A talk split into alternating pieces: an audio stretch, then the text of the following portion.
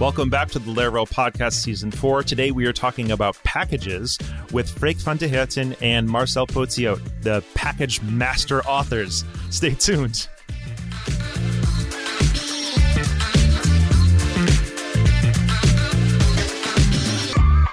All right, welcome back to the Laravel Podcast Season 4, where every single episode is about a single topic. And today we're talking about the last topic of the season.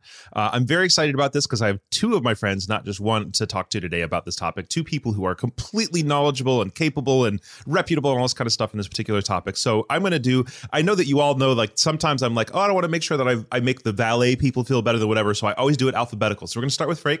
Can you introduce yourself and say, oh, sorry, the topic. The topic is packages. And so we're going to talk about packages, package ecosystem, package development, all the kind of stuff. So, Freek, could you say hi to the people and tell them how you introduce yourself when you meet people, whatever way we meet people in the middle of a global pandemic? uh, hello, everybody. Yeah, I'm Freek. Usually, when I introduce myself to people, I don't say what I do for work. I just say, "Hey, I'm Freek. Uh, how are you?" That's yeah. that's maybe my my introduction. I'm like a modest uh, Belgian who yeah doesn't give away much of himself in a first introduction. But uh, yeah since this is a podcast where people are listening for like the package uh, development and, and laravel knowledge uh, in general yeah i'm the co-owner of a company called Spatie uh, we do a lot of laravel uh, development. And uh, yeah, we do a lot of open source uh, development too, which gets used uh, in the project. Um, that's like the very short intro, I yeah. guess. Perfect. And then Marcel? Yeah. Hey, everybody. Um, my name is Marcel my natural introduction would also probably just finish right there. Yep. So hey, it's I'm always Marcel. weird to to talk about yourself. Yeah. Um, but yeah, I'm. Uh, I also have my own company. It's called Beyond Code, where we do mostly developer tools and video courses for everything around the Laravel ecosystem. Yeah. Yeah. That's about it. Yeah, it's it's very interesting to me because I've discovered it's very much a cultural thing about whether people instantly jump to talk about what you do versus not. So there's some cultures in which what do you do is the first question that someone asks somebody when they meet them, and then some cultures in which it's absolutely not the, the original co- topic of conversation. It's almost considered like uncouth to just jump right to that. And so I've always been fascinated because I definitely grew up in a space where like what do you do would be one of the first questions you'd ask an adult and spent more time since in places where like I can spend I can spend multiple days with somebody and not have any idea, you know, what they actually do for work because it's like, is that really what defines us? So anyway, I, I appreciate you guys bringing that up. I know I'm the one who asked the question, but it's really interesting you said that. So Okay, so today we're talking about packages. So before I even blab on about what packages are in the world, um, I want to talk about what is a package. And once again, we're going to go alphabetically. I might do reverse alphabetical later so that you know Marcel gets to start sometimes. But let's keep alphabetical for a minute. So we're going to do our traditional question of explain it to a five year old. So uh, as folks with kids, I think we're a little bit. Um, it's a little bit easier for us to actually like be able to explain things to a kid, even if your kids aren't five five years old. So let's see how you do. So I'm just going to ask each of you to do the same thing. Explain what a package is in our world um, to a five year old. So Freek, can you start? Yeah, sure. So when you think of like a web application, and you would have, uh, you can think of it like some uh, as, as, bricks just stacking stacking together like lego blocks you know? Marcel's face tells me that's the same same one he was going to use. That's okay. Keep going frank so if your application is is uh, is built up by bricks what what is a package? A package is just one kind of brick in your in your application that yeah maybe yeah you will need for an application you need like a red brick to go into your application. And then a package is basically your sack of red bricks, and you can have like the same red brick in other in other projects as well. So it's basically sharing building blocks and it has many advantages but yeah i don't want to take uh, too much uh, speaking sure. space because marcel wants to answer as well uh. Yeah, and we'll definitely get into that. That's a really great introduction. Works with kids. So Marcel, imagine that Frank had not just said what he just said. I don't. You don't have to compete. Yeah. I just want to hear how would you how would you pitch this? Yeah. So I can tell that we both have kids that love to play with Lego. Yes, that was my immediate thought as well when I thought about this. Um, and it's really hard to come up with something different because I think this really explains it well that yeah, those are just building blocks that you can use to extend your application and then you can just take them and share them across other like Lego buildings and use the same building blocks and share it. I think that's like the perfect explanation for the topic. Yeah, I love it. I like that you all did, a, I think, a better job of explaining it to five year old than I did in my brain. Because in my brain, I was I was always reaching for something a little bit more complex. I'm like, so uh, you know, every single time you build a car, you have to build a seat well, maybe you had a whole thing of seats, which it makes sense, but I think that it sometimes complicates it a little bit. So I just I love this idea, the building blocks, the Legos. If we if you both came up to the same conclusion, then obviously it's a good explanation, right? so okay, so I think uh, Marcel, I'm going to ask you to start on this one. If you were to try and explain to somebody who had, because like we didn't have like a package ecosystem in PHP for a long time. Even when we hmm. had PEAR packages, it was very complicated stuff like that. So until Composer, we really didn't kind of have that same concept of it that everybody else did. If you were to talk to an old PHP developer who just hadn't had the experience to work with packages, could you explain to them what are packages generally in the PHP world and, and kind of what's the ecosystem around them? Um, yeah, so I mean, me being someone that also worked with PHP pre Composer era, yeah. um, you know, back then you were basically just copy pasting classes from PHP classes, yeah. uh, which, which is a website that still exists and then you would you would go and copy like a whole bunch of files or download the zip file. And now with packages you get uh, not only the the source code of the the thing that you want the specific uh, tool but you also get all of the dependencies bundled within it. Um, so yeah packages i think once again the lego example is really good. It just allows you to share um, to share common used codes in PHP with others, mm-hmm. and then yeah. uh, basically just package everything to well, well package yeah everything perfect. together uh, in just one bundle that you can then reuse throughout multiple projects. I love that.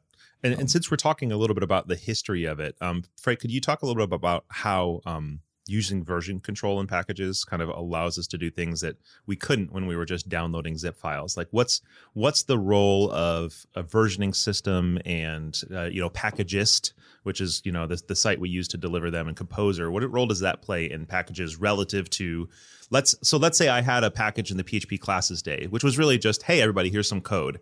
What's different between that and and Mar- Marcel just told us a few of them, right? Like we get our depend our, our, dependencies bundled with it and everything like that. But what are some of the other differences that come along with using a version system and all that kind of stuff to deliver them? Well, uh, let me start off with something that is seemingly really strange for the modern PHP developer.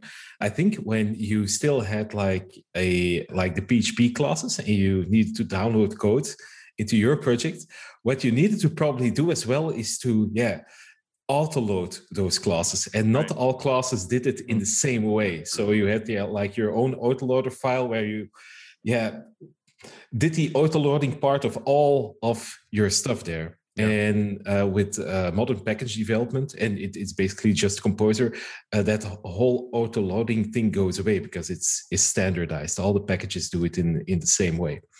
Now with um, to to answer the, the other part of your question so if you would uh, just create a, a, or grab a class from PHP classes and you needed to update that, that would be like a manual process to do. And it can be tedious. Imagine that you have like maybe four or five projects that need the same class uh, yeah, you would copy paste it into your your own project. But how would you know, like, I did it right correctly? Because if you do manual stuff, you're going to make mistakes because we're all humans. Yep. Whereas with uh, um, uh, with modern packages and with Composer, it is just a command and it's automated, and you really know this is the right version that I'm going to get there's uh, i'm not going to jump into that now because that's like a section on its own i think yep. yeah we also have a thing like a thing like uh, semantic versioning where you can specify i only want to have like bug fixes or i only want to have uh, like new features or i want to have like the latest version but i have to adapt my code a little bit on it. So in general, it's just much easier to pull in updates because it's just a command. It's Yeah. it's automated, and you can run the same command across all of your projects. Yeah, that's great. So normally the next section of this would be when I would say, "What? When's the last time you used blah blah blah system?" Now, obviously, that's even silly, but I would say I, I am actually super curious which package, Marcel, of that you did not create, do you install on every single application, or almost every guess single? what- What's was your most Yeah. common? I think without doing some advertisement now, I think it would be Ray from Spatie because nice. this is uh, just a, a really good helper package. Besides that, it would be the Laravel IDE hmm helper one. So I guess it's mostly just little helpers during development. Yeah, like I don't have tools. this one package that I always use within all of my um, projects. It it really just depends on the project itself, but all these little uh, tools that help with development. And I think that's a perfect introduction to the idea that that packages can be something that aid the actual application in doing something it's doing, or they can be something that we call dev packages. And so it goes in instead of require, it goes in require dev. And those are things that are meant to be an aid to us in the development process, but they're not actually a part of the application functioning. So that's a, I really appreciate you bringing that up. And, and we've already done an episode that, that talks about Composer, so we don't need to di- dive too far into that. Um, and if y'all are listening and some of these things are unfamiliar, I'd recommend you go take a listen to the um, the Composer episode. But that's that's a really helpful note that if there is anything you're going to require every single time, it's it's going to be about development because lots of the other things that aren't development tools often are specific to the needs of the application you're developing. And if and if if an, every single application needs something in production, there's a good chance it might just make its way to the core anyway. Um, Frank, same question for you. Um, of the things you have not created, uh, is there anything that you bring in on every app or almost every app? Well, while Marcel was answering, I uh, opened up a project to to take a look because Uh-huh. my my normal answer would be like a, a debug bar because yeah it's it's the most common one i think because it's just so powerful Yeah. but i also i, I wanted to to see if there's like another one uh, that i that i could mention yeah and then i i'm coming on on the other one from uh from barry van den heuvel who created uh, debug bar and that's the ide helper so this is a package that um, can help your IDE, uh, in my case, PHP Storm, understand some of the magic uh, of Laravel. So you get like better auto completion uh, and stuff. And that's something that is on every project. Uh, I love that. Um, and for for so thanks, thanks Barry for. Right. for both of Yeah. those. Uh. Yep. So, can you say his name again for me so I can get it right in my head? Uh, I think if you pronounce it correctly, it would be Barry. His full name, sorry, Van den. Heuvel? Barry Barry van den Heuvel. Van den Heuvel. Okay, thank you. Cool. I've I've never actually heard it said out loud until right now, so it took me a second to figure out. So yeah, so for anybody who doesn't know, that's Barry and then V D H E U V E L. And if you've ever used the Laravel IDE helper or the um, Laravel debug bar, those are both um, things he did. Is he Fruitcake or somebody else Fruitcake?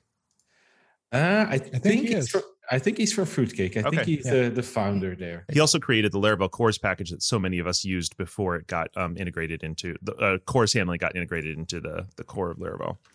Okay, so this is really helpful because it kind of gave us a little bit of context and grouping around the type of packages we're talking about. If you were to think about packages, are there any other kind of like subgroupings? And this is questions to both of you. Are there any other subgroupings of like type of package you think about? So we just talked about there are packages that actually function in the application and do something application, which would probably live in the require. And then there's applications that aid us in development, which are probably going to live in require dev. Are there any other subgroupings among those two that we should think about? Or, or as you think about it, are those kind of mainly how we organize our packages and you know, in our minds? I think we we also have to differentiate between package dependent uh, between application dependencies Mm-hmm. and global dependencies. So, for example, things like the Laravel installer or uh, your tool Lambo. Mhm. would be a package, but it's not something that you install into your application. It's a global package which is available throughout your whole development system. That's a really good point. Um, so are there any? Let's talk global. I think global is going to be a much smaller section. So let's let's just kind of get it out of the way. But I really appreciate you bringing that up. So other than the Laravel installer or a tool like Lambo or Valet or something like that, are there any other kind of globally installed uh, composer packages that you use in your day to day work? Are there you? Mm-mm-mm. I think those two for me are the main ones. I think. I'm trying to think if there's anything else I use. Hmm. Uh, yeah, no, Valet isn't a package. That's more of an, a tool on itself. Hmm. For me, it would be Expose. Oh yeah, Um, yeah, yeah, I, I'm biased, but yeah. That's okay. I'm, I'm using that one instead of ngrok. Yep. So if anybody know, doesn't know, Marcel has a tool called Expose that is a PHP powered version of basically what ngrok does. So it allows you to share your local development sites with an actual public URL, so you can uh, expose it up to webhooks, or you can uh, give it to somebody else to to view directly from your machine. I'm sure there's probably some other ones. There's probably another one that I made that I use because I love little command line tools like that, but uh, none at the top of my head. So okay, cool. So let's so let's say we're primarily talking about application dependencies. Within application dependencies, are there any other subgroupings, or does it really just kind of fall into? I mean, we can ar- make some arbitrarily, right? These ones are about databases. These ones are. But oh, you know what? Here's here's the thing. Oh, go ahead. Go ahead. I, I think you could also make like a distinction between like very large packages and small packages. Mhm. You know, they they feel a lot more different. Some of the packages also have have UI components to that. We could, could touch upon that, what you can do in a package. Yeah. Most of the packages don't, but some of the big ones they they have, and they have like a whole different feel to them. Uh, I think. That's a good point. And yet, so can, can you guys help me kind of like have an example of one of the smallest packages you use and then one of the, the biggest packages that you've seen so we can kind of like actually set that in people's brains? I think there are a lot of smaller ones, like you know, just helper functionality, like converting XML to an array, Right. stuff like that. Yeah. which is something that is just way easier if you let a package handle it than do it with simple XML yourself. Uh, so Yeah. really just things like that. And I think maybe an example of a bigger one could uh, could be Livewire or something, which Yeah. yeah, just grabs its hooks into like the uh, the the view system Yeah. of Laravel. That's like an, a totally different beast than than a small helper package. Yeah, that's a good And point. for the UI, it would be something like Nova, which Yeah. is a package, but Yeah. it, it's basically an application on its own, Yeah. wrapped inside a package. Yeah, that's a great point.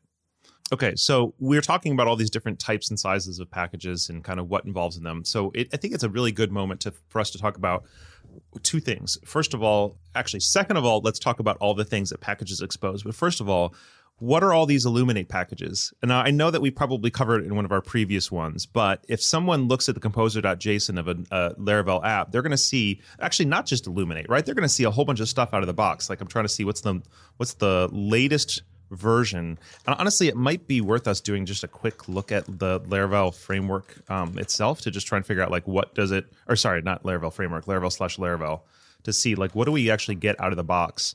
We don't have to go through all of them individually, but first of all, I think let's just start with a quick reminder. Can either, either you just kind of give us a quick reminder of what the Illuminate packages are? Yeah, sure. I'll uh, I'll take this one. So Laravel itself is is built out of uh, of packages itself uh, as well. Uh, I'm going through uh, through a project here now, and I'm opening it up. So Laravel itself consists of several packages in the Illuminate uh, namespace. I think Illuminate was like the code name Yep. uh, of Laravel. And these are not, your regular kind of packages. I think some people would say these uh, are tightly integrated packages. Uh, I'd say they are just beautifully working uh, together, and they are like built uh, built for for each other.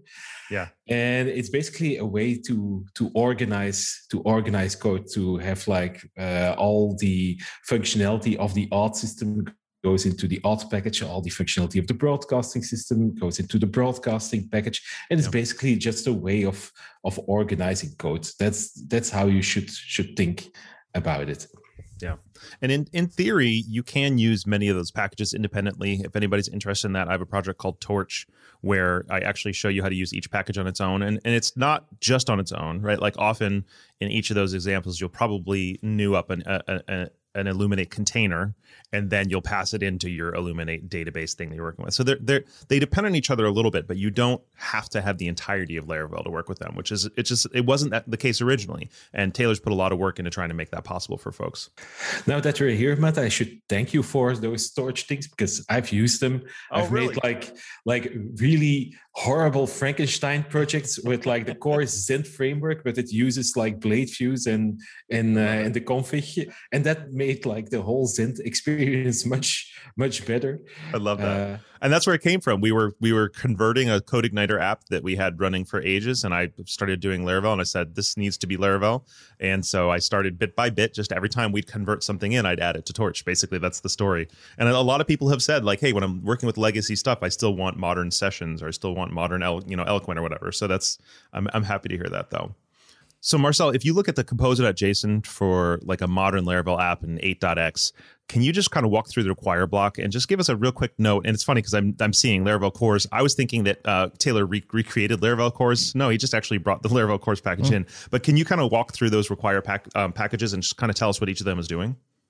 Yeah, sure. So uh, the first one that we see is actually not a package, but Yeah. it's a PHP, uh, which is like one extension. What's, Yeah, I don't even know right it's word? good you'd call Uh, it because normally it's extensions there, right? Like PHP is the only one that's not an extension that we use this way. Right. Yeah. Yeah. So in there, we we basically specify the version constraint of PHP itself that uh, a Laravel project needs, uh, and with the latest version, it's 7.3 and up, or uh, Lar- uh, PHP 8.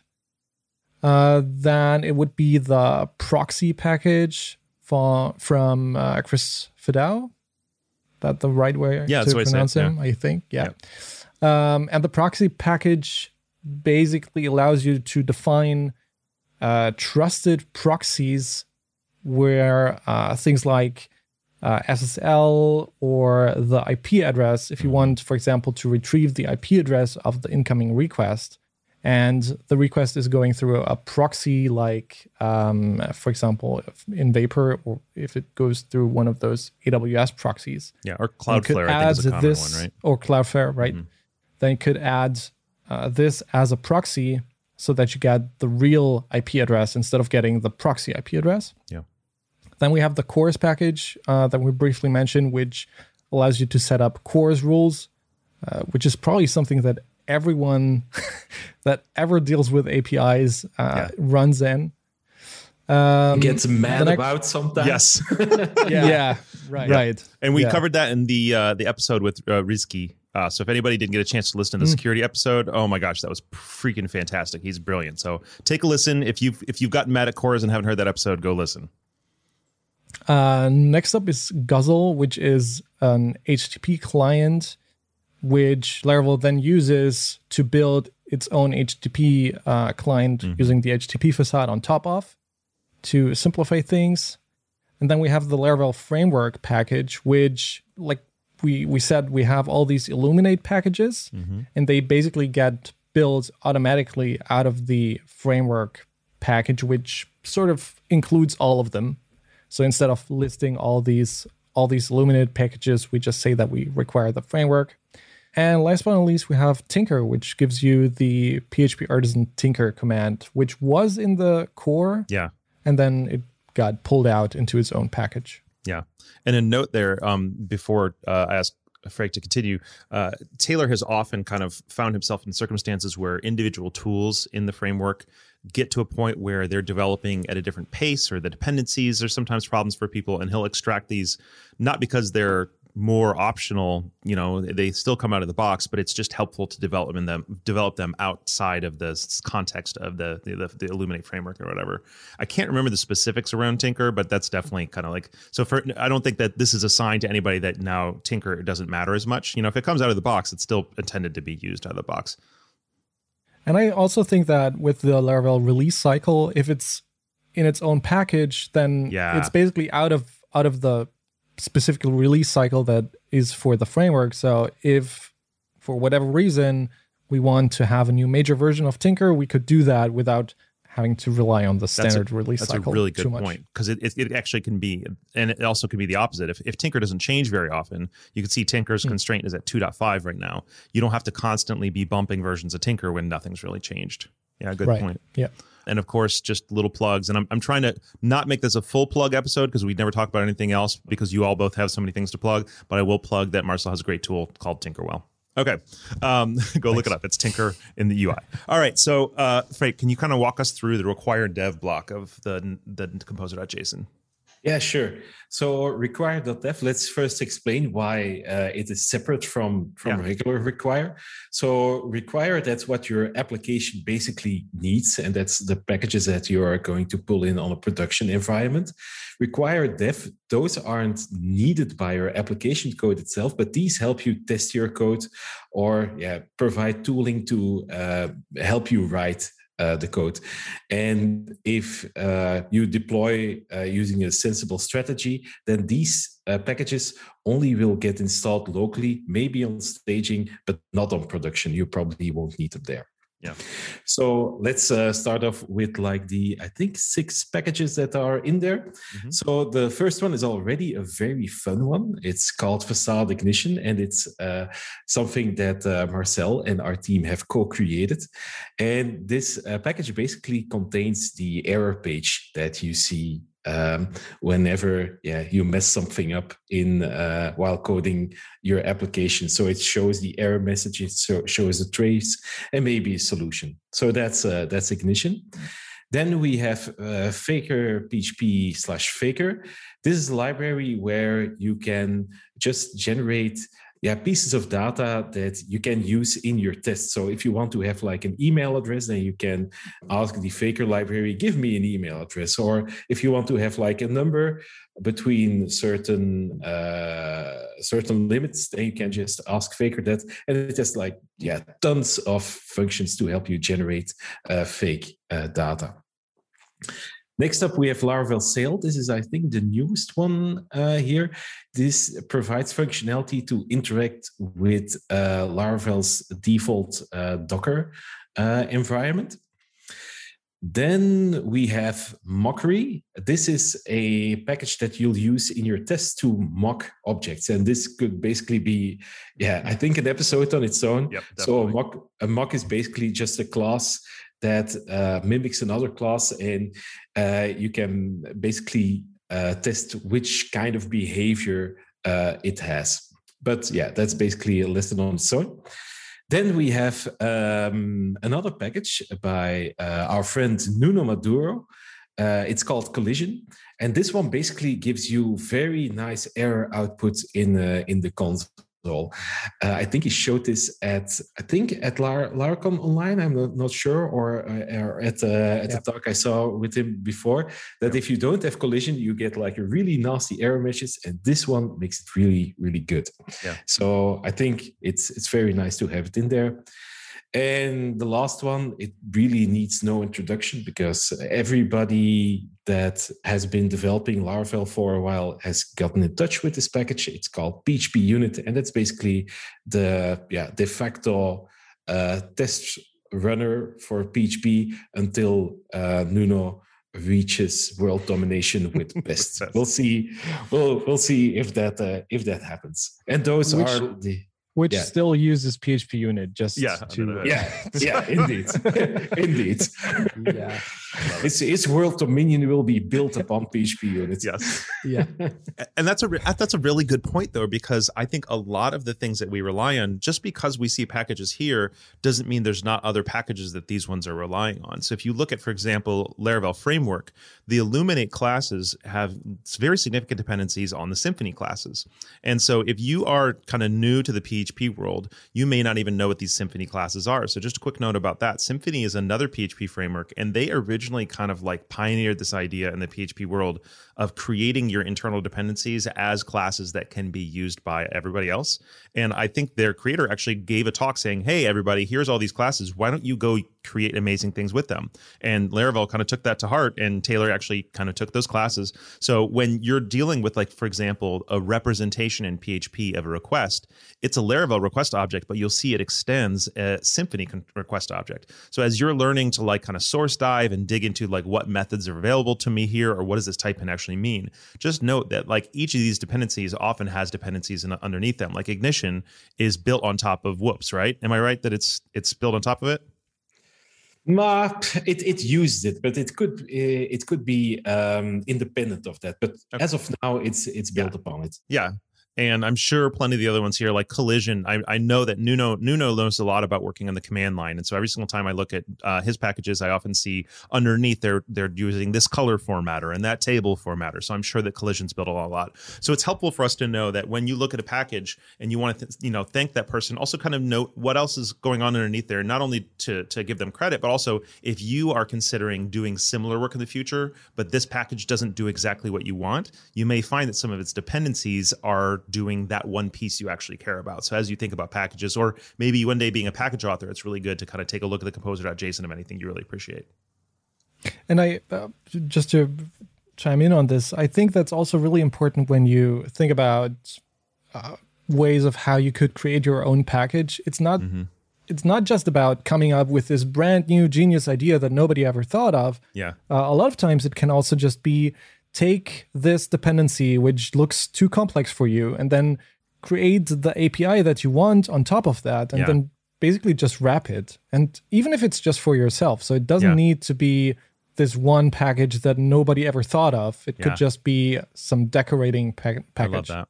And I mean, the HTTP facade, the entire tool in Laravel was originally uh, a package that Adam Wathan made called ZTTP, which was him saying Guzzle is miserable to work with. What is the API I actually want when I'm interacting with external, you know, calls, like basically wrapping around curl or whatever?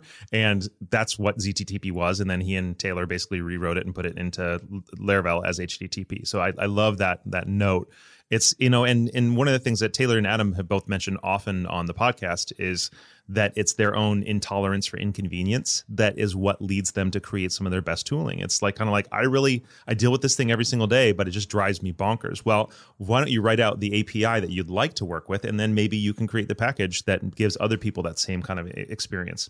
There's also some other ways to think about package creation that I think is really worth noting. Um, Freek, you mentioned this on the podcast a while back, but you mentioned that a lot of your first packages that you released under Spatie was actually they were Zen packages that you I don't know if you all had written them or other people had written them, but they were from the Zend world, and that you said, "Oh, we want these available uh, for the Laravel world," and so you kind of tweaked the code. Of, of course, because it's PHP, the PHP classes moved fine, and you probably just had to rebuild the bridge between those classes and the framework, and then you released it as a as a Spatie package. So sometimes it's even taking something that you or somebody else has written. Of course, if it's somebody else, it's with their permission. Um, and lots of credit and everything like that and and repackaging it saying hey i want to make this available to other people. Like like adam Wathan had written a thing about how to do method overloading in php and he put it in a gist. And i said i don't know if anybody's ever going to want this as a package but what do you think if I wrap this thing up as a package just in case somebody ever wants it? And he's like, as long as you're the one willing to take on the responsibility, the maintenance responsibility, go ahead. And so I, I've used it in the package like once or something like that. It's, it's probably the least packet popular package I've ever made because not a lot of people are doing method overloading. But again, it's that same concept. I was like, I want it to be accessible if somebody wants it. So um, it's cool to think about what are the different, especially for you two. I mean, since we're already here, are there any other inspirations you want to list out for what has motivated you to make a package at any particular moment? For me it's basically what, what i need in a in a project. So yeah. if i need something in a project and i think this could be useful for for others then i create a package. And it's also the thing that you mentioned before. It's just like a low pain tolerance to things that are difficult. They should be should be easier to understand. I think all three in this call uh, have have this this urge to make things to make things better and easier. And those are mainly like the, the the two big motivations for me. Maybe sometimes I also make a package because just the subject interests me and I want to learn a little bit from it. Yeah. But I'm by far the most motivated if I can use the the package myself. Yeah. That's that's my motivation. For, yeah. for me it's sometimes the other way around. Yeah. Which is like for example with expose this ngrok alternative I don't like the I didn't like the UI of of Ngrok, so I wanted to build something nicer. But going for hey, let's rewrite this in PHP uh, might be a bit weird. So it's also just this this uh, way of seeing can I actually do this? Mm-hmm. Would it mm-hmm. work with PHP? Or same with the Laravel WebSockets package that I did together with Freek. Uh, I guess that's also not the typical PHP package. Yeah. Writing a WebSocket server in PHP. Yeah. So this is really something that interests me in package development is just, you know, to done? see can it be done? I yeah, like right. that. Yeah. That's cool. Yeah, I love that because I think one of the things that interests me a lot is the things that I don't I know I don't know how to do. So it's, you know, I think I'm a little bit less likely to push the bounds of what can be done than you are, Marcel. But I think for me it's often like, well, I want the same thing that, that Freek was talking about. I want this API to be, you know, more enjoyable, but I know that I don't know how to do it. This package would be a really great opportunity to learn it, right? And so, like Lambo originally was me recognizing that every single time I create a new project, I do the same things over and over and over again. I bet you can do that with Bash scripts. I don't know how to write Bash scripts. I'm going to teach myself how to write Bash scripts and then build this Lambo thing. and then later, somebody came along and said, "Well, what about Laravel Zero instead of Bash scripts?" I was like, "Well, I don't know Laravel Zero, but sounds like a fun thing to learn." So, and it took us like a year and a half, but now it's rewritten in Laravel Zero and it's way better and way more testable. And I'd never written with Laravel Zero before that. So it's a fun opportunity for me to try something that I've never done before. Even if I knew it could be done, I think Marcel, you're more like, nobody in the world knows if this can be done. for me, I'm like, I know a smarter person than me can do it, but I want to learn the thing anyway. So so there's lots of different motivations. And I appreciate you guys talking with me about this. Okay. For for me, it's also a little bit sometimes for I, I create a package as a vehicle to propose things to the core. You yeah. know, I think last week even Taylor tweeted out something that signals can now be processed in artisan commands. Nice. That's uh, awesome. So, and I thought, hey, yeah, in this example, we just use Symfony, but we can make it so much nicer. Mm-hmm. And then instead of PRing it to the framework itself, I thought, yeah, let's create a package and then uh, yeah, I let the Laravel people know. Like, if you like any of these things, just steal slash borrow yep. uh, them. You know, I'm happy now because I can also already use this. Yeah. And if you if you like some of it, then it can go in the framework. And I think a bigger a bigger example of this could be uh, BladeX, which uh, I don't want to take or or let my team take all the, the credit for Laravel Blade components but BladeX was certainly a big inspiration for for adding that to the framework.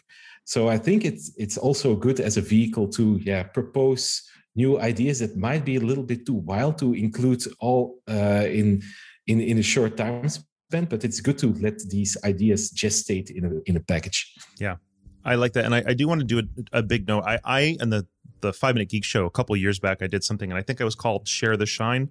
I'll try and find it. But for me, it's really, really, really, really, really important for people to get credit for the work that they do. Like it's just absolutely vital. And when I find people in the community trying to credit hog or credit grab, it really bothers me a lot because there's nothing that is more annoying to me than people who value their own benefit over like the the the needs and the the benefit of other people, right? And that's one of the reasons why I say if you see a great package, go look who's behind that package, right? In the Laravel world, a lot of the packages that say Laravel hyphen something else, like it's the Laravel version of this, if you look at it, it's 80 lines of code on top of a PHP one, right? It's just a bridge to that one. And that doesn't mean you shouldn't use it, but know who actually did the work to do it. So that, that was to say, um, I think sometimes people can build with the mindset that you just mentioned, Freek, with the intention of getting their name in the composer.json require block because then their name will be famous or something like that. And I want everyone to hear that I think the a lot of the people who you know about have worked with Taylor or the core team to contribute things that don't get their names in there at all. Like I mentioned, Adam doing the work on HTTP. Like Adam Wathan pairing with Taylor is responsible for a good portion of our coolest features with Adam's names not attached to them at all, right? And I know that's true for the rest of us because I know that Caleb uh, Porzio in his work on Livewire worked together with Ta- uh, Taylor a lot. And of course, Taylor did the work, right? But those their brains were involved, right? And Caleb was involved a lot in the view components as well because he was developing Livewire at the same time and shared some ideas with Taylor and Taylor shaped some ideas with Caleb. So it's not as if like Taylor's just stealing other people's ideas. No, not at all. But when we contribute, our our greater desire is for the broader community to have access to these things, not for our to for us to create a package that, that get, then gets included. So I love what you said. That what you did not say was I created this little um, component around um, handling signals in Tinker so that that component could be the one that got included in the require block. Like that's that's to me, everybody, that's not the way we should be doing these things. Like if that's the way it works, okay, cool. Like Fideloper's trusted proxy, Fruitcake's Laravel CORS, it makes so much more sense for those to be brought into the core as dependencies. But the, a lot of the stuff that we do isn't the case. Like I was just talking with Taylor like a couple months ago, saying, you know what, I'm dealing with this thing where my client and I are working on this thing with we need to do basically um, we have encoded JSON objects, and we want to be able to modify those JSON objects on our Eloquent thing and then save them back in. And we discovered that it actually really wasn't very easy to do that. So I threw together a proof of proof of concept for how we were doing it, and I said, "Hey Taylor, here's the proof of concept I'm working on. You know, does this make sense? Would you make any modifications?" He's like, "Yeah, I would probably split it up because mine handled both uh, object and array syntax." He's like, "I'd probably split it up into one object, one one array, one." I was like, "Cool, we might do that, but here's the code." And then Taylor rewrote it in the Taylor way and then put it in the core. I didn't need my name there, whatever. Like he's the one who helped me even think about how to write the thing in the first place, but I got to collaborate with everybody else having access to that thing, right? And I just want everybody to hear that like the people who you see their name publicly there's a lot more going on where their desire is for the good of the framework. Their desire is for the good of the community, not for their name to be celebrated. And I know I took like way too long to talk about that, but I feel like every once in a while when people see like, oh my gosh, this person got famous from making amazing contributions, whatever, their desire is to come in and be the next to that person, right? I want to be the next Adam or whatever. And a lot of times what comes up is that they do so in a way that unlike an Adam or a Taylor, they say, well, they got famous, therefore I'm going to get famous like them. But the thing is, those guys got famous by helping people, right? The two people on this podcast became reputable by trying to create things that help other people. And so I just want to note to everyone in the community that, like, not like you're going to be caught by the police or something like that, but I'd really encourage, like, your number one priority being helping people, not becoming popular. So I'm so sorry. That's just like a really strong thing that I'm very passionate about. So I just wanted to go on a rant at that for a second. So it's an important subject. So I think you uh, you rightly took like the time to to say this. Uh. I don't know if you want to talk about this some more, but I think one one important point about this is that you mentioned becoming famous or popular packages, and I think there's like this double-edged sword where if we take a look at if I'm I'm searching for a package that I want to include in my application, I'm obviously looking for things like GitHub stars, which mm-hmm. shouldn't be something that I should consider because I mean it's just a point where people click, which yeah. gets gets bigger based on the reputation of the people and doesn't necessarily mean that it's a mm-hmm. better package than something that has less uh, GitHub stars. But for some reason, it's still, still something that, that yeah. I look at it. Yeah. Um, and I also think that this shouldn't be this shouldn't be the reason why you create a package. It shouldn't be that you want to reach 1000 GitHub stars or anything. And there's also articles out there like this is the perfect README to get 1000 GitHub stars and stuff like that. that. And th- this shouldn't be the motivation at all for this. Mm-hmm. So if your package solves a problem that you personally have, yep. just be happy Good. that you solved it on your own. And if other people chime in and want to use it, that's even better. But yeah, there's this little double edged sword that if I'm myself looking for other packages, it certainly is a factor that I I consider. Yeah. Because if something is more more popular by having more stars, it might yeah. be uh, something that might be better to include. And if our systems work, you know, starring or looking at packages downloads, then those things became more starred or got more packages download because more people found them helpful, right? Like Google is evil, but the original value that Google provided as a search engine was not linking based on, you know, not giving you search order based on manipulations of, you know, whatever, but by saying how valuable is this to people? And if anybody doesn't know, like I used to do search engine optimization, the original innovation of Google was largely around recognizing what are the signals that other people find value in this particular search link for this particular topic?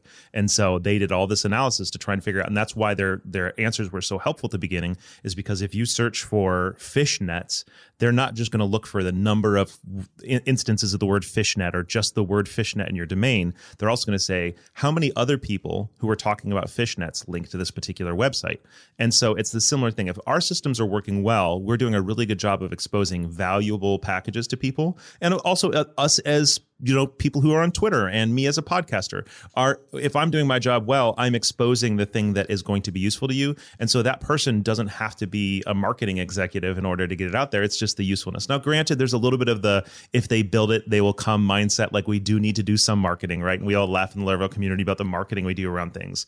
But again the, what's the motivation? Are you marketing it so more people can use your pop your your thing and it, it could be become very useful or are you marketing it because you know you want to be the next Adam Wathan or whatever. So, okay. Sorry. I think this is also like a, a, good distinction between packages that we haven't made yet. Uh, you have free packages, but you also have paid packages, and motivations are totally different there. Because yeah. with mm. free packages, uh, I totally agree. You shouldn't do it for uh, like uh, your popularity. I think a, a healthy reason would be just for learning and helping others that's a basic motivation there but for paid packages it can be totally different, different, because yeah Absolutely. you want you want to you want to you want to sell it right yeah so yeah. and there there are other other concerns there yep I think there's, and just to be clear, because I think sometimes when people hear me go on my rants about let's all just be Mr. Rogers to each other, they think that I now have a problem with people making money or getting value, those things. Not at all. If you want to sell a package, awesome. That's totally fine. If you capitalize on the popularity you got by helping people and turn it into a full time job like Adam did, that's freaking awesome. You know what I mean? Like Adam worked at Tighten when he wrote his first book that acted on his popularity and was able to go full time. And I'm so freaking happy for him. Caleb Porzio did the same thing. So freaking happy for him. So there's nothing wrong with getting value. For me, it's more about like what's the goal in the end, right? And it's a totally tiny nuance, you know, but to me, that nuance really makes the difference between between do I look at this person as one of the helpers right? Or do i look at somebody this person as someone who's basically helping themselves under the guise of helping other people? Because that's a very different very small but very imp- impactful distinction for me you know but I know that's not what this this episode is about. I'm sorry, everybody. This is just like my personal passion. So, okay. So the next thing I wanted to talk about with you guys is when we're talking about packages, there's a lot of different ways that individual packages can expose functionality into your application. So I figured, why don't we just kind of go there and talk about what things it can do? So arbitrarily, I'm just going to randomly pick. Well, actually, no, I'll just say it, and one of you, one of you can pick it. I think the first thing it exposes is literally just PHP classes, right? So, can one of you two kind of tell us a little bit about what it looks like for a package to expose PHP classes into your application? Sure. Yep. All right. So, exposing PHP classes, I think, is already kind of the wrong words because okay, basically, yeah. uh, what a package does, it, it just tells Composer and then therefore the application that requires it hey i have a number of classes that are for example within this namespace uh, that get auto loaded automatically so it's available. So yeah maybe by that it exposes yeah it. i think yeah, yeah yeah. right. And that's pretty much all that the package does. So composer basically just does the the auto loading and therefore your application just knows without you having to do anything that certain classes are available so that your package could then provide additional logic within yeah. these classes. I think uh, that would be the simplest way to say yeah. this. And usually those are under some kind of a namespace that is often like your your first level namespace, like so I'm talking about PHP namespaces, would be usually the name of your vendor, right? It would be Beyond Code right. or Spatie, and then the second one would often, but not always, be the name of the package, and then they often will have their own sub namespaces under there. So, so the main thing, the simplest, the majority of the simplest packages do is give you some PHP to work with, right? Like, hey, here's a class, and somewhere that the class is defined as having these particular methods available to you. And when you were talking about converting XML to JSON or something like that, it might be a single class maybe even with a single method. It might be just an invocable, you know, class that just literally just says, "Hey, pass me some XML, and I'm going to output some JSON, and we we move on with our days." And that's a perfectly valid thing, right? It's not quite the same as um, the JavaScript world where we talk about like a left pad function that literally has like one line of code or something, but the, you know, it makes the API of something that's maybe a little bit miserable to work with a little bit easier. Okay. So what's the next most common thing that you guys think, and either you can answer on this, that that a that a, a Laravel facing package would expose to the the application? Um, let's start off by saying that a package can basically just do anything that yeah. you can do in a project. Yeah. Um, so any of the Laravel specific things comes to mind. I, maybe the first one that comes to mind is like a config file. Mm-hmm. Like maybe you want to configure it, yeah, how a certain package should behave. Then your package can actually have a config file, and that config file is loaded by a service provider a service provider like you yeah, know and love in a regular application. But I'm already diving into the rabbit hole here. Well, well, let's just start with service providers because that would give us the, the hook for a lot of other things. So if your package wanted to have a service provider, why? And what does it look like to register it? And and just so everyone knows, we're going to talk a little bit, hopefully not too deeply, but we're going to talk a little bit about the structure of what creating a, a, package looks like. Only because I think for everybody as package consumers, it's helpful for us to know what's actually happening when these these service providers are auto registering or whatever else. So we're it's this is a little bit like inside baseball, but I think that it's going to be really helpful for you as a package consumer and maybe a potential auth- package author, dear listener, to kind of hear how some of these things work and what it can do. So Freek, please continue when you you talk about a service provider, why would you create a service provider in a package, and what does it look like to integrate that service provider with Laravel app so it knows how to run it? Yeah. So I should I should first say that not every package has a service provider. Right. Uh, Laravel specific packages have a service provider. Probably. probably. If you have a, f- a framework agnostic package, then you probably don't have a service provider at all. Then you must set up like the the package using the provided PHP code by the uh, of the package. But let's talk about like Laravel specific packages because the audience is probably familiar with with Laravel a lot. So the package service provider is basically a class where you just register all the things that uh, your package needs. It's a class where you put like bootstrapping code to make Laravel aware of, hey, there's like a command here that I can use. Hey, there's a config file that I should read here. Hey, here's a piece of middleware that maybe uh, that maybe we can use, and that's something that you set up in a service uh, provider.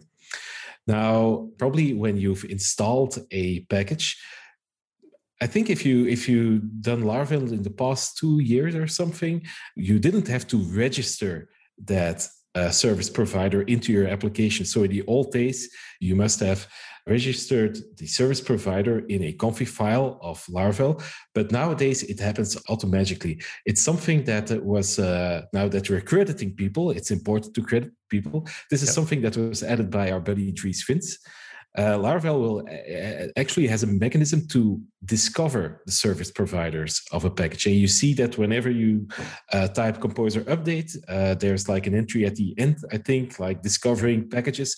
And then basically Laravel goes to every package in your vendor directory and it takes a look at which composer JSON file mentions a Laravel service provider. Yeah. And then it will load that up. That's basically in, in a few sentences how that works. That's great.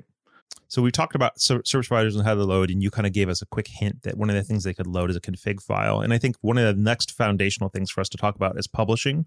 Marcel, could you talk to me a little bit about what publishing, you know, what what basically what does it mean for a, a package to publish stuff, and how do we call it, and what type of things do they publish?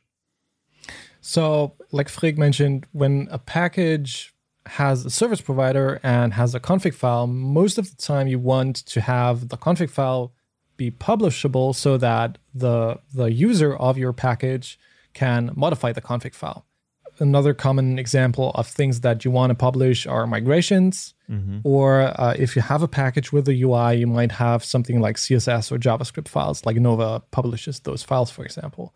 And then in the service provider, you would basically just tell the framework this pack, hey, this package can publish a file in this location. And when you do publish it, copy it to this new name. Yeah. And then you can give those publish commands also certain text so that I could say, this is a list of config files that I publish, and this is base. This is a migration, and then uh, the user can run PHP artisan vendor colon publish, and then provide the service provider name uh, or choose it from an interactive list.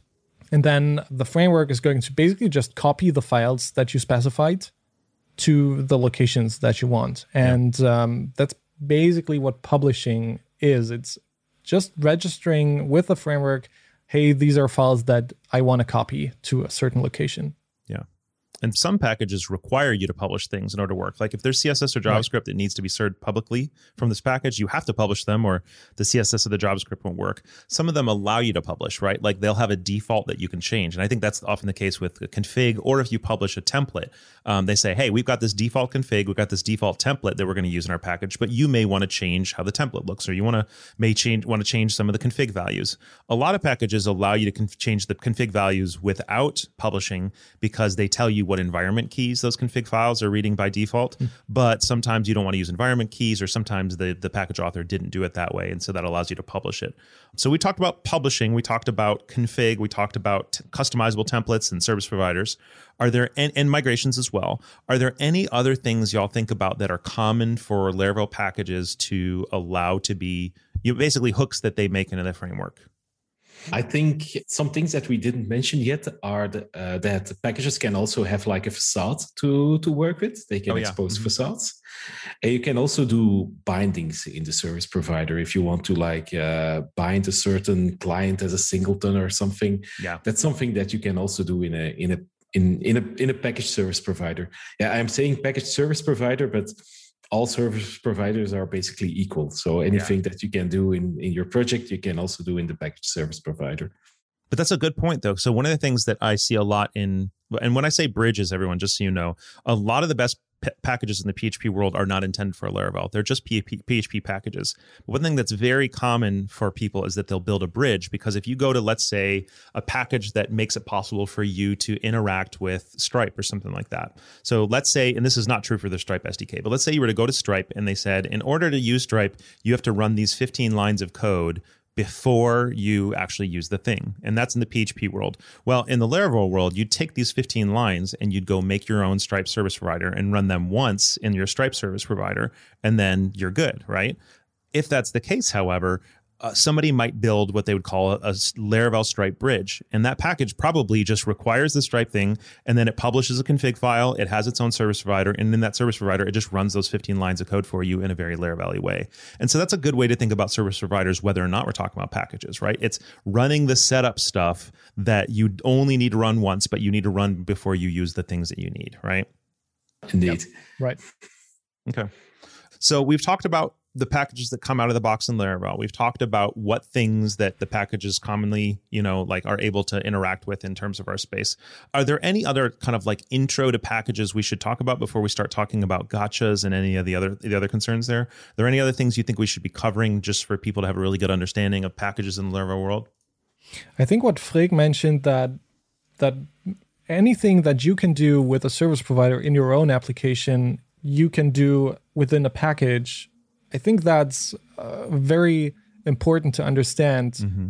because it really, I think, demystifies package development. Yeah. Especially for Laravel, because uh, if you want, you could build a monolithic application and then split it up into different packages, and each uh, sort of like the framework works under the hood. And then each part could be its own package. So I think that really made it click for me that yeah. basically whatever I can do in a service provider, I can do within a package. And um, sometimes I also point. just do this to quickly scaffold a package. Uh, so I just create a service provider in my app and then prepare stuff in there. Yeah, imagine that it's going to be a part of a package, even though right mm-hmm. now it's not. Yeah. And I, I think there's one of the cool points about that is we've actually at times had to extract internal packages for clients where that package never made it on Publish or Packagist at all. But hmm. that doesn't mean it wasn't still a package, right? So we said, you know what, we have three applications we're building here that are all going to have this same sets of logic. And it was a couple models and some form requests and a couple other things. And we said these are going to be accessible across all of them. These three very different applications being run by three different teams. Uh, they need the same stuff. So we pulled all that shared logic out into something we called, you know, project name hyphen shared, and then it had versioning. And now there's pains that come along with it, right? Because now if you need to make a change to that model, you got to make the change to that model, make sure the tests still work on all the other people that are consuming it, publish the version. So you know it's not just it's not free to do that, but in that particular context, it made sense. And it's very similar to the whole concept of when do you split your thing out into microservices? Well, do the do the costs you know basically measure well with the benefits you're getting from it? But even that i mean in theory you could take your entire application and make it a package and then have your app have nothing but that one dependency. Now why would you do that? Who knows? But like you can wrap literally anything you want in a package and that's a great point. One thing that you just briefly mentioned uh, is that you can also which i think is very important is that you can have packages that are private. Uh, so far we haven't even talked about how packages get get discovered or uh, published and I think that's also something that is quite important that so there's Packagist which allows you to discover all the public packages, but you can also set up a sort of like a private packagist, which also exists as like an enterprise solution. Yeah. Uh, so that you can support Composer. But you can also set it up yourself and host it on your own. And then you can have dependencies that are private that you can install and update through Composer, but only certain people can access it.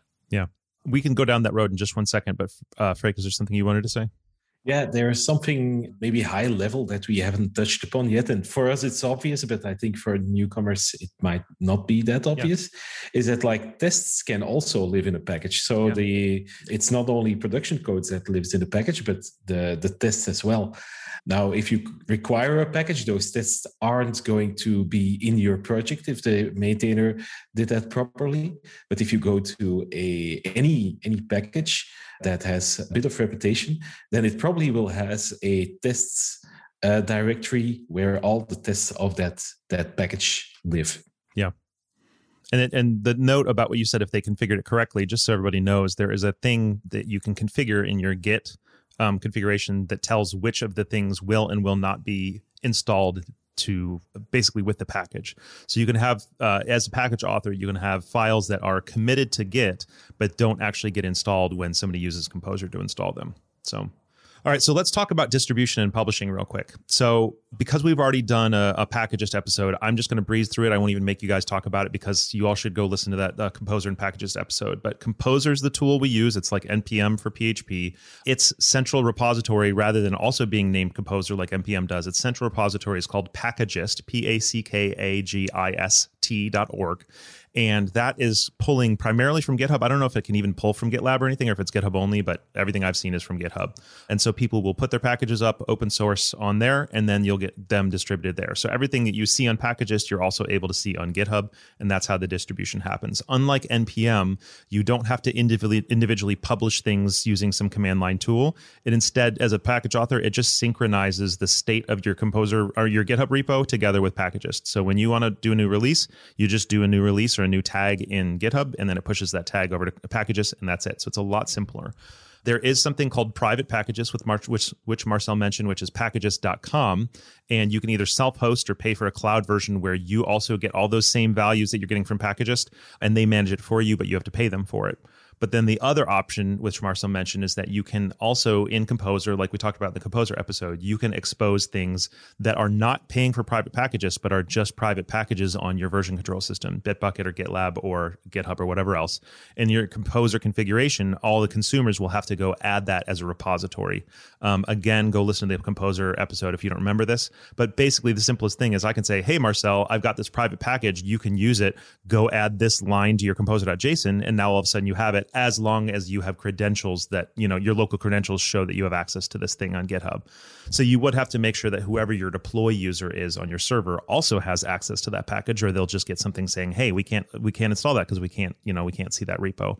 So there's lots of different ways to get access to these packages but the number one most common way to do it is to either a put it up on open source and GitHub and just make people add it to the repository as a VCS thing, um, meaning they they link it there but not through Packagist. Or of course, the absolute most common is for somebody to publish it on Packagist, and then you can just require it with the simple strings like you're used to seeing.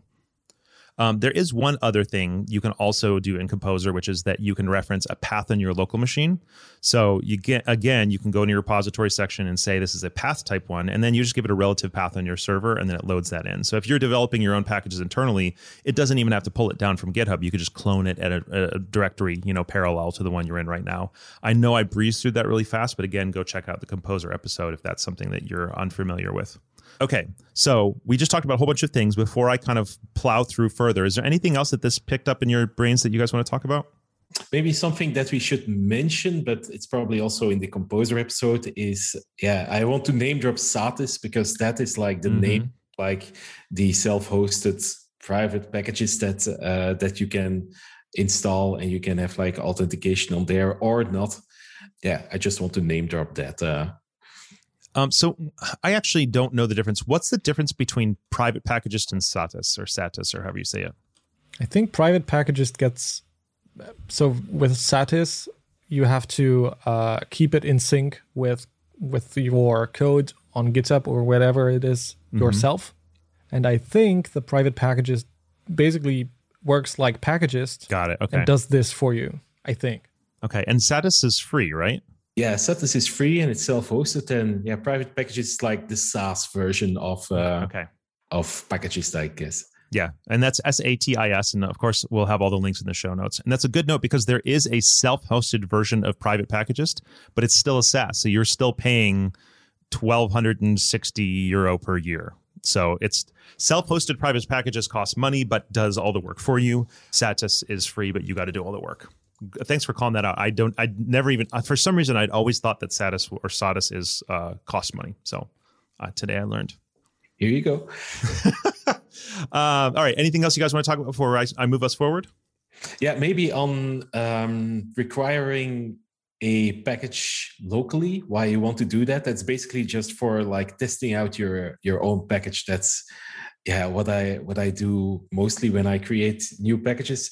Just uh, create a new Laravel application, and inside of that composer JSON, just point to the directory where I'm developing my package, and then you can just basically just use whatever whatever you want, and composer will symlink your package into the vendor directory of your project, which means that you can just type in in your your package and just program it and all the changes without having you to run composer update will be yeah. available in your local application. And that's like a golden way of developing packages i think.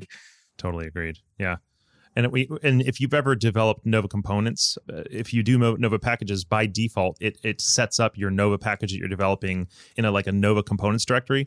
But they're already kind of moving you in the direction of thinking, hey, I'm going to put all this package in its own little independent space, and it's getting it linked in, so that if you want, you just rip that directory out and make it its own GitHub repo, and then you're instantly there. So I think I like the idea of what you all are talking about is if you build your code and you say, man, this one thing is really separate from the rest of the app. It really has a kind of a minimal exposure to the rest of the app, and it really makes sense for it to be its own thing. Well, maybe at least start by putting its own piece of the PHP namespace, if nothing else, right? So at least that that code's going to be its own folder, and then you can start thinking, oh well, now that it's already in its own folder, and it really only takes one dependency that'd be really easy for somebody else to inject. Maybe it's a time for me to extract it out, and maybe you extract it out just to uh, another folder, you know, in your sites directory or whatever, and give it a name and pull it in with that composer path thing, and that's it. And maybe you never expose it anywhere else, but if you start building it that way, it makes it a lot easier to extract it later for sure.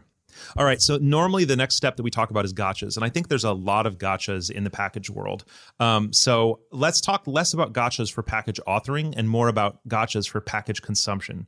What are things that you see people regularly tripping up on as they consume packages, or they upgrade after they have a lot of packages, or as they, you know, try to install y'all's packages and run into problems? What are the, some of the gotchas in the the package consumption world? I think in in general, what what always is a problem is if if you have a lot of dependencies from third parties and a new Laravel version comes out, you end up having to basically update all of the dependencies um, because so with the semantic versioning of Laravel, a package might only work with Laravel 8 point whatever. And when Laravel 9 comes out, then those packages won't automatically work anymore until the package maintainer took care of it. And this can be pretty frustrating because often it means waiting for the package maintainer to go and add support for the latest Laravel version, or uh, in the worst case, having to fork it, send a PR, and keep track of that fork for as long as it's not merged. I think that's like the biggest issue uh, and drawback that you have, especially if you have a lot of dependencies that Laravel updates will become more painful. Yeah, I also think what a drawback is for for package users is that if you if you're unlucky, your your package may uh, may become uh, unmaintained. Maybe the maintainer of your package just doesn't want to work on it, yeah. and it's perfectly in the right of a package maintainer to to do so. But yeah, this this can happen, and this this can be annoying. But I think a golden rule when you install a package is that either you should be able to take care of the code yourself, or you should be able to switch to an alternative. If those two requirements are met, then it's probably safe to, to use a package because you're not too dependent on it. Yeah, absolutely. Yeah, which I think nobody really thinks about because I mean, you want to use a package because you don't want to deal yes, with it and you don't want to find an alternative. Yeah. Yeah but then you take the risk that's something that you need to right. be in uh, you need to keep in mind as well that you might then end up with an unmaintained uh, thing that you don't understand how to use uh. now something that i also p- see people tripping up uh, this is a very small thing and I think I basically see it because uh, when I create uh, new packages, and I, and I also think you do it uh, as well, Marcel. If you create a package, then you mostly uh, target the latest PHP version. Right now, it's PHP 8. And whenever um, a new PHP version comes along, people yeah need to install the new PHP version. But I think that a large portion of people aren't aware that like the PHP version in your browser that handles web requests can be different than the PHP version of the CLI version. Yeah. And what I see a lot is that people say, hey, I could install your package, but in the browser it says uh, it has a syntax error. Yeah. And that's basically because, yeah, the, the PHP version that handles the web request hasn't been updated yet. And this is something that I see people tripping over over and over again, actually. Yep. Yeah. It used to happen in Valet a lot, and we fixed it. So anybody who uses Valet, go update to the latest version of Valet. We had discovered this bug where sometimes you'd update Valet, but there'd be a socket still open, and so the web version PHP FPM was still using the old version, and you had to delete that socket file for it to refresh. So Dr. Byte Chris updated it so that it deletes that socket file manually. Doesn't always need to because when things are working right, it doesn't need to, but he just added an extra check. So Valet people, you're much less likely to have this problem, just so you know. Uh, now that we mention uh, Dr. Byte Chris, I'd like to thank him for all the work that he does maintaining our uh, permissions package as well. Oh, he cool. Does, nice. He, he, does a lot, and not only for our package, but for Valet and, and other stuff as well. So, yeah, thanks for all your work, Chris. Love it. Yeah, he's a good guy. Okay, so you mentioned, uh, you know, the the suggestion of don't take on something unless you know there's an alternative, or you know you're able to maintain it on your own. And I definitely think that there's going to some people who are going to say, well, then I'm never going to install any packages. And of course, that's not the response. But I would say that every package you install introduces the possibility that at some point the author of that package no longer wants to maintain it. And so I think what the healthy response it can give us all is a little bit of skepticism with every package. Because some people say, hey, I could write this code, but with a package, you know, I don't have to. That's not good enough reason because maintaining your own code that is very simple is sometimes easier than and healthier long term than maintaining you know bringing in a package that does the same thing but also does 10,000 other things that might introduce breaking changes because your use case is not as common or the person may get burnt out but on the other hand, that could be saying, well, then never use a package if you can write it yourself. And that's also not true because every line of code that you write is now code that you're responsible for maintaining. So, on the other hand, if you could write it yourself, but the package does it in two lines and you would have to write it in 40 lines and you wouldn't think about the security concerns that the package author thought about, whatever, well, then use the package. And so it's so weird because every time we think about a package, there's this line. It's not a really easy answer of whether to use a package or not. There's good reasons not to use a package here, and there's good reasons to use a package here.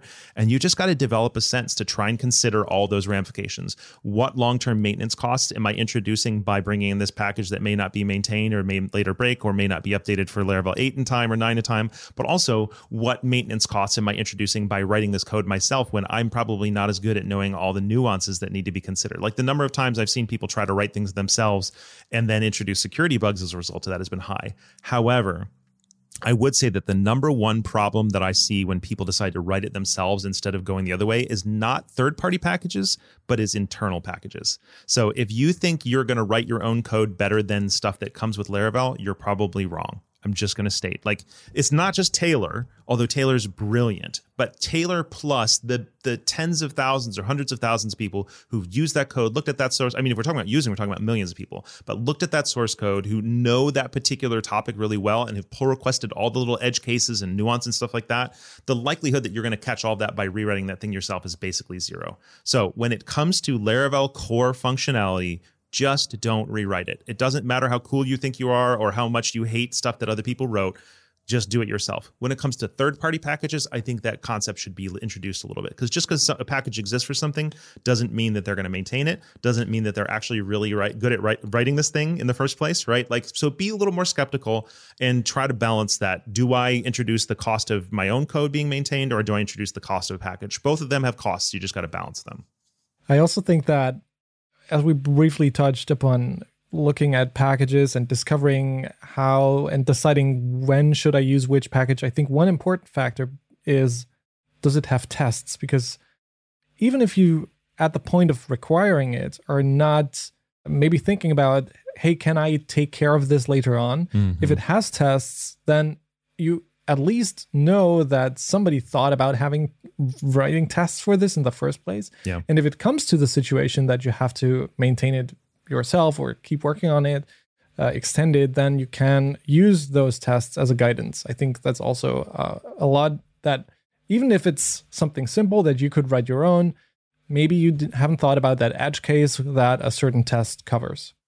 Yeah, I also want want to add because maybe I was a little bit too harsh with those two rules of when requiring a package. I don't want to uh, demotivate people for using package for the right reasons. I think you're also good if a package is is very popular yes. because if a package is very popular and the original maintainer abandons it, probably the community else. will will step in to do yep. that and that's happened uh, yeah a while ago with yeah, something that's even in the composer json file of laravel yep. itself with the with the faker, faker library yeah. where the original author didn't uh, had any motivation or time or whatever any any reason is good to uh, to abandon the package i think yeah and he said i'm not going to do this anymore does somebody want to take over and i think a bunch of, of people i, th- I think uh, taylor and graham and a bunch of other people they just stepped in and are maintaining it now under another vendor name. So which i'm sure we will see spring up in the the laravel composer json soon. You know it'll probably pull and so it'll just push over and everybody will migrate.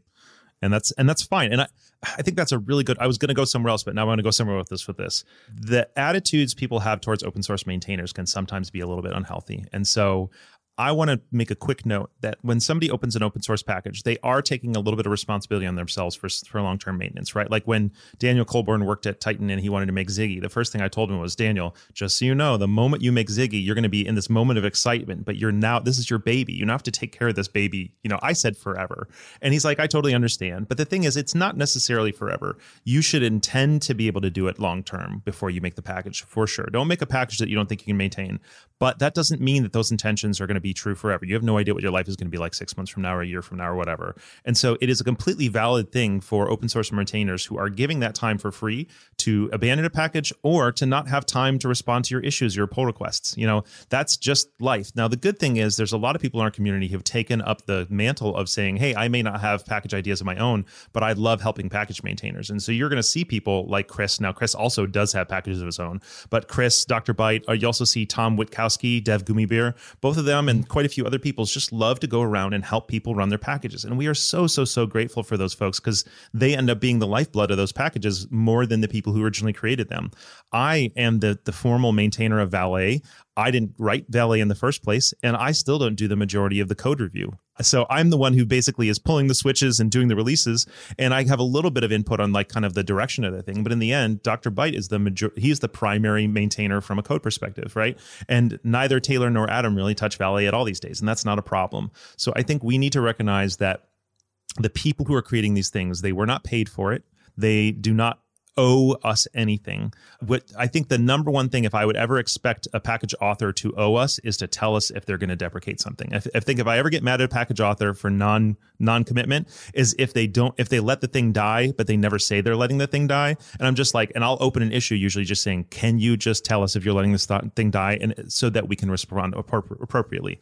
But like we all have lives, we all have jobs, and we can't predict them. We can't predict global pandemics, you know? And so I think it's really valuable for us to just say, mm-hmm. like, I recognize that the individual people maintaining this are humans because I think the type of issues that people open, how, is this really doing this bubble? Yes, it really is. And there's probably some context or reason you don't understand that may have to do with a sickness in my family or or you know like and sometimes they're they're upset about a lack of response or sometimes they're upset about, you know, the thing not working the way they were expecting. Well, turns out you know, sunshine, you're not the center of the universe. And I wasn't thinking about, you know, I wrote this thing. So remember when you're interacting with these package authors that they are doing this work for free for you and for the rest of the community. And if you really want things to be different and you don't see a way for it, well, then it's either you got to put up with it being the way it is, or you got to put the work in to make it different. So as and this is not just to you know from package authors to package consumers, because as package authors we can do this to each other as well. Let's just all be gracious and aware that these are human beings that we're interacting with. Interestingly, the thing I was about to say speaks to almost the opposite end of this. So I think that it's good to say both of them at the same time. One of the things that you can note, not just whether or not there are tests in this package, is how many open issues and pull requests does it have?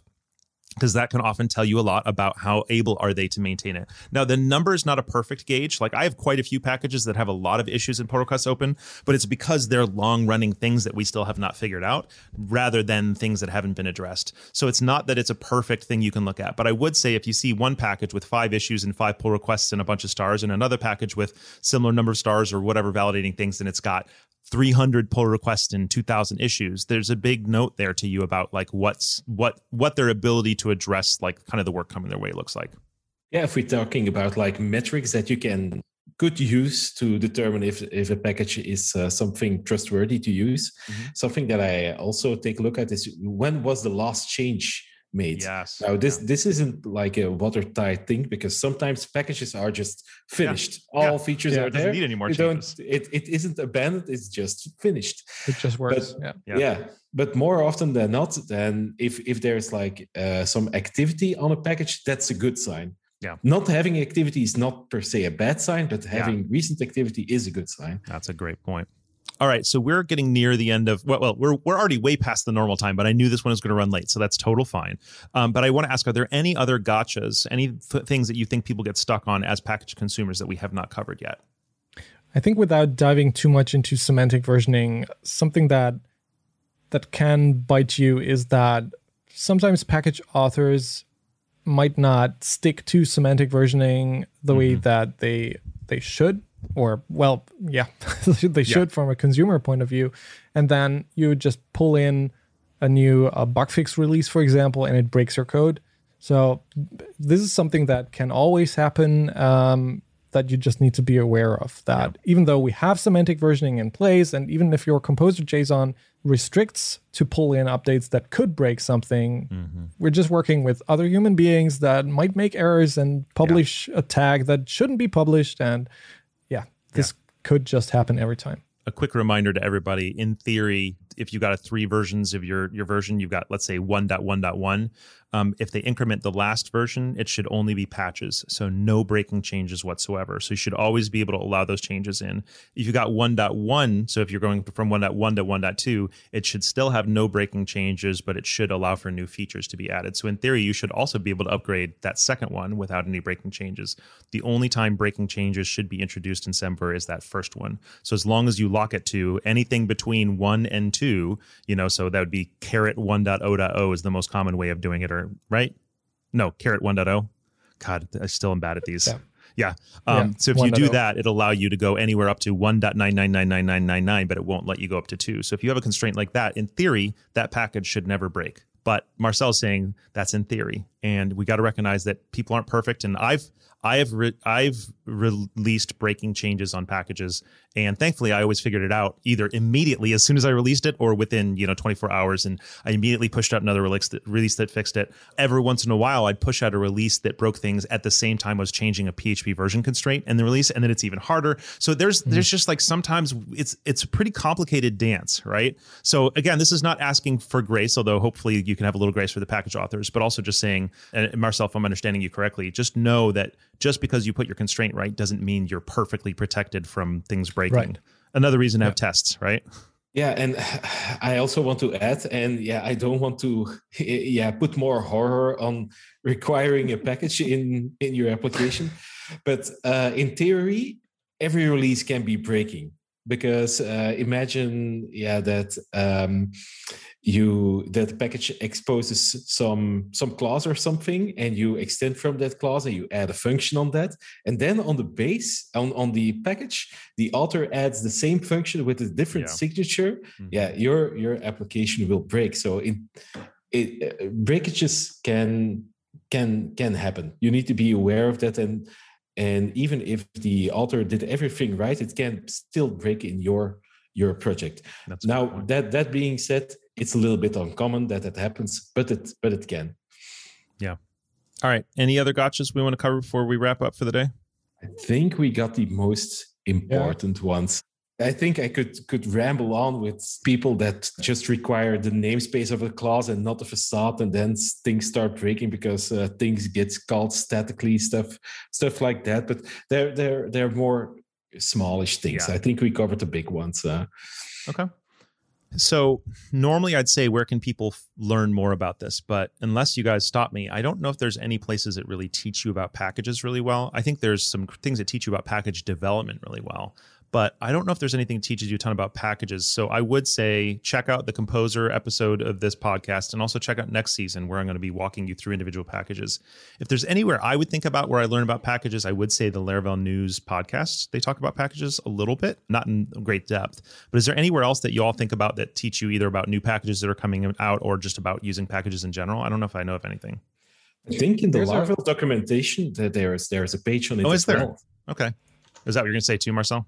And there's no, I wanted to mention there's a community project that um, John Braun is his name. He created, which is called laravelpackage.com. And it's basically like full documentation about everything about package development, oh, development in a yeah. written form. Cool. Uh, so, yeah. That's um, okay. Then. We can talk about that. It basically teaches you everything about the development of the package. That's very cool. Yeah. So in ter- the I just looked at the docs, and the docs that talk about packages are literally just telling you about the third party or the first party package that Laravel has. It's not actually talking about, but it is good to know about all those. So go check them out. Um, but th- let, yeah, so let's talk about if I wanted to develop packages. So we've got a free one here from John Braun that is called LaravelPackage.com. And it's a really nice, easy to read thing. Thank you so much for that note. It's just telling you about how to do mailables and jobs and notifications and models and setting up your development environment. And this is great. It even talks about test bench, which is the way you, it's a little bit complicated, uh, the way to run, um, to write tests in your packages that sort of give you a pretend version of Laravel to work with. This is awesome. So if I were not just to want to read this, but if I were to want to, you know, per se watch a video course about package development, I think there's a couple options out there. Marcel, would you talk to me about yours first? And then uh, Freek, could you tell me about one too? Uh, yeah, I mean, Freek and I, we both published and created video courses about package development. So yeah, mine. What's yours? What's the available. name? What's the URL?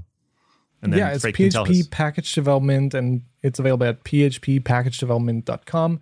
Um, Link in the show notes. It is about generic PHP package development and also covers Laravel specifics, but it's basically we're starting with an empty folder, create a package, and at the end integrate it into Laravel and publish it on Packagist.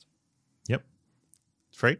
Uh, yeah, I created a uh, a course as well, and I think both courses are uh, quite on par. I think it just depends if you like prefer a German accent or a, a Belgian accent explaining yeah, you yeah. even tell the all, all, all, the things there. Uh, mine is at uh, Laravel package uh, dot training. We have a fancy dot training uh, domain there. And in addition to uh, building framework agnostic packages and building a Laravel package, uh, there's also some videos on source diving uh, existing packages, so you can just see uh, what what the things that we did in our packages, so what techniques that that uh, that we used uh, there. Awesome. Yeah. Okay. I will talk at, at another date about um, sponsoring. Um, so we don't need to go into large detail here, but I would just say if you use packages, go check out the um, the GitHub page for the packages that you're using, and that's a place for those folks to say, hey, you can sponsor us. So if you see something, and they don't necessarily even necessarily have to talk about how to sponsor them. Sometimes they say, sponsor me by there's something called Tree Treeware Earth, and they say sponsor me by donating trees or sponsor me by whatever else. At Tighten, I'm actually working on a thing that says if you like our packages, here's all the people whose packages we like. Go sponsor them, right? So I'm actually going to make a page for that because we don't need the sponsorship. I actually actually made a Tighten sponsorship page. Fun story with the idea for like people could give a little bit to us, but we would just kind of turn around and give that money away. Or maybe there's going to be like a one dollar tier just to say, "Hey, we like you, thank you." And the folks at Tighten looked at it and they're like, "You know what? That feels kind of gross because our whole pitch is that we think that we can make a consultancy able to, you know, like to, mm-hmm. our whole pitch is, and this nobody needs to else, else needs to do this way, but we can make our consultancy fully viable such that it funds 20% time, and 20% time is when we make our packages. So why should we ask for money for it? And that's again, that's not how other consultancies do it. There's no shame, but they said that to me, and I was like, yeah, you're absolutely right. Thank you for bringing that up. So I scrapped the entire thing. I'd written it. I had applied for sponsorship. We got it all. Scrapped the whole thing, and we're just gonna we're gonna do a little thing. So everyone considers. But I think the idea is if you use a package regularly, go look and see if that person has mentioned what thank you looks like. Like um, Spatie's thank you looks like um, at least for the longest time was send us a postcard. I think you have sponsorship now, right? Yeah, we have sponsorship. Okay. We have a call of action for a for uh, for paying products, and then we have like the the postcard where which is still uh, still mentioned. Yeah, uh, postcardware. Yeah. So, but no matter what, I would just say find the ways to support them. And if they have paid things like both Marcel and Freek do, then go look at their paid things and see if you can get them. I mean, I would say that their paid things are great anyway, but maybe that can be like a, hey, I got free value from this. I'm going to buy your paid thing. Um, so just, but in general, when you look at a, a, a person, especially if you run a company, if you're a CTO or something like that, recognize the free labor that has gone into basically making you have to do less work to make your thing work and just go see if those package authors are potentially asking for you to support them financially support them with postcards support them with trees or by buying their paid products or something else like that. Again i'm going to talk about this in greater detail at another date. So all right anything else that we didn't cover today that you guys wanted to cover before we wrap up? Maybe i want to end by, by saying that if you want to get into package development and it seems like a lot and confusing don't don't be too scared. You know it is a lot and it can be it can be scary. Personally i about uh, or a few weeks ago i tried creating a package in another language in ruby and it was like whoa what is this all? Yeah. and i can imagine that if you're starting with laravel of php package development you'll have the same feeling. Um, i'm going to give like the advice from the hitches guide to the galaxy. Don't panic. uh, be calm. Uh, follow the show notes uh, that uh, that you Matt will probably put here, and there will be probably a lot of helpful resources. Reach out to people. Personally, I can say if you're getting stuck with package development, tweet at me. It's if it's something that I can help quickly with, uh, I will do that. Love it. Marcel, anything else? Yeah, one thing that I recently saw, which I really liked, is there's this great Laravel's initiative from Zuzana, and she built a package live on stream. Yeah. And uh, Tom Witkowski um, yep. helped her along with it. She uh, also had no knowledge of package development, and they built, I think it was a Blade component package from mm-hmm. scratch over the course of uh, two streaming sessions. So, yeah, as Freek said, don't be afraid of this. Um, it's a great idea. Yeah. Just ask for help I'll put those YouTubes in the show someone. notes. And and, and if yeah. you if you're getting nervous, it's a great way to do it. Zuzana is brilliant in many ways, but I think the the one of the things I appreciate about her the most is her willingness to do things when she says, I don't know what I'm doing.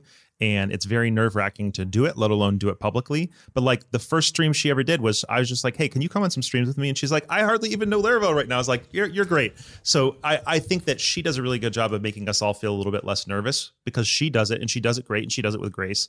And so that not only uh, should that encourage us all to try it, but I think the specific reference to those videos. We'll put those in the show notes as well. So thanks, Marcel. All right. So the fun moment at the end of everything. I've had both of you in the podcast multiple times, so I'm, you know, can I could run out of fun moments, but I thought of something earlier today that I really like. So if PHP and Laravel, which just to everybody knowing, this is not going to happen. I promise. If PHP and Laravel just completely fell off the face of the planet, and for some reason there was just unfixable, unmanageable things, and it was just completely useless, what job would you move to next? And whoever wants to start can. Ooh. That's Take a time. one. Yeah, for me, it would doing something with computers was always clear from the very beginning that I wanted to do something with this. So I guess it would still have to do something with it. And if I would would absolutely need to do something completely different, I would love to explore uh you know becoming a board game inventor and come up with a board game creator and I like that. That's come cool. up with that. Yeah, that's also a sort of package, right? A package with a board game and pieces in it. So Yeah. I love it. yeah, I think if if I would go, I it doesn't have to be economically viable at all. I would do something with music, probably. Yeah, that's like my my other passion. Mm. Yeah, probably I would do that. So if I know you do music, and I- but you do it in a couple contexts. I think you have a band, but you also were you DJing? Are you still DJing? Like, what would your dream job be in music? Oh, it would be definitely be in a band. I'd also make some music on on my own, but in a band, it's just so much uh, much nicer. Uh, I think like yeah, there are so many parallels to developing and and being in a band.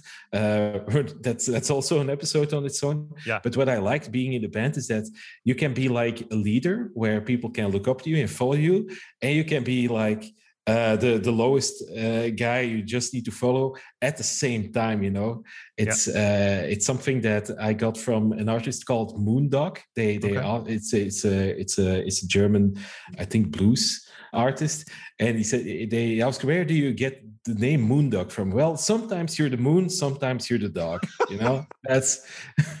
And that's something that that stick with uh, that stuck with me. So definitely, I want to play in the band and not the whole time on my own. Okay, got it. My joke is always that I would go off and become a farmer, but now these days I'm thinking a little bit more like I would like to do something with woodworking just because I'm enjoying it so much. But in reality, if PHP and Laravel went away, I would just change Tighten. I mean, Tighten already does as much Vue and React and Vue Native Script and React Native and other things as you know anything else. So I would probably just move over to you know Elixir and keep doing what we're doing. But it's nice to imagine the whole computer world went away. What would we do? So I like it, guys. All right. Um, so I, I think for for Uh-huh. for Spatie, if if we had all the computers have blown up, probably Yeah. we we would become cooks or something because Yes. we have so much people that just love eating and That's love awesome. uh, making making good food. So then we would be like a cooking company. that's We awesome. would s- send you packages with food. There you go. Packages of food. I like it. So, okay. So the for each of you, I'll do reverse alphabetical this time. I want to ask you, how can people follow you and how can they pay you money? And it's funny because I say that at the end of many episodes and most people don't know how to answer it. I know y'all do know. So maybe just pick one way for them to pay you money because otherwise we'll be here for the rest of the day. So how do they follow you on whatever major social networks? And then how can they pay you money? Number one option, Marcel. Uh, yeah, if you want to follow me, Twitter would be the social network of choice. Uh, Marcel Pociot is my Twitter handle. And if you want to spend money on Beyond Code stuff, you can check out beyondcode.de with all the hopefully great dev tools and video courses. Love it.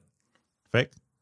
Yeah, for me, it's uh, it's almost the same. It's the same format. The uh, social media network of choice is uh, Twitter. My handle is Freek Murze. I also have a blog, freek.dev, where I blog about uh, Laravel development a lot. If you want to spend your hard-earned dollars or currency of choice, head over to spatie.be slash products, where there are paid products, excellent paid products and video courses to spend your uh, time and money on. And you could also consider spending money at ohdear.app, which is a monitoring service that I built together with my buddy uh, Mattias. I love it. All right, so this is the last episode. I actually had to pause and check to make sure. This is the last episode of season four, and I've had so much freaking fun. Thank you to all the guests. Thank you to you two. Thank you to all your listeners. There is a season five coming. I already know what it's going to be. A little hint this particular episode happens to be the last episode for a reason. So, season five is going to touch on some of the things we've think, same things we're going to be talking about here, but I'm going to take a little break and I'm going to do a little bit work on my own podcast and streaming. So, we'll be back in a couple months. I promise I'm not going to take a year to find the music this time. I swear. But thank you guys so much for uh, doing this last roundup episode with me. This was a ton of fun. It was really cool having the both of you on. I've gotten to know you guys over the years, and I enjoy both of you, and you're both really brilliant in this particular area as well. So thank you so much for your time, and listeners, thank you so much for tuning in every week. And I won't see you next time on this this episode, but I'll see you next time in the podcast. Thanks, guys. Bye, everyone. Bye.